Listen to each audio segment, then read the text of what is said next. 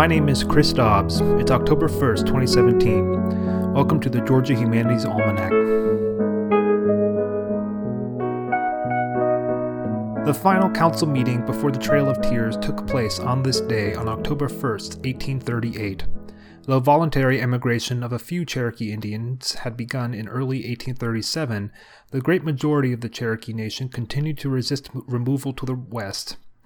U.S. General Winfield Scott, who was in charge of the immigration, had planned for 13 detachments of about 1,000 Cherokees each to be escorted west by mounted U.S. soldiers, departing at intervals of three to four days on both river and overland routes to lands reserved for the Cherokees in present day Oklahoma.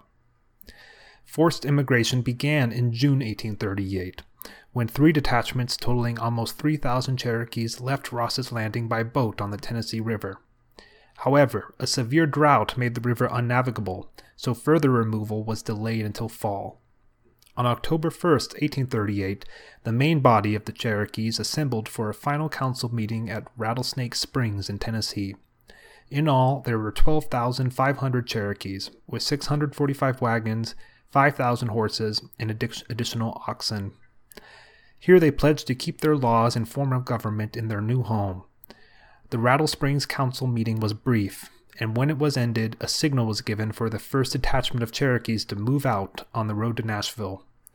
Because of cold weather and disease, thousands would die during what the Cherokees would call their Trail of Tears. Today's poem is Souls and Raindrops by Sidney Lanier. Light raindrops fall and wrinkle the sea, then vanish and die utterly. One would not know that raindrops fell if the round sea wrinkles did not tell.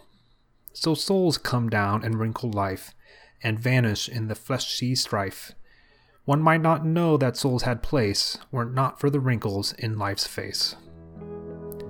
That was Souls and Raindrops by Sidney Lanier, used by permission. Today in Georgia History content courtesy of the Digital Library of Georgia and Georgia Info. Thank you for joining us for today's Georgia Humanities Almanac. Chris Dobbs. Be wise, be just, be moderate.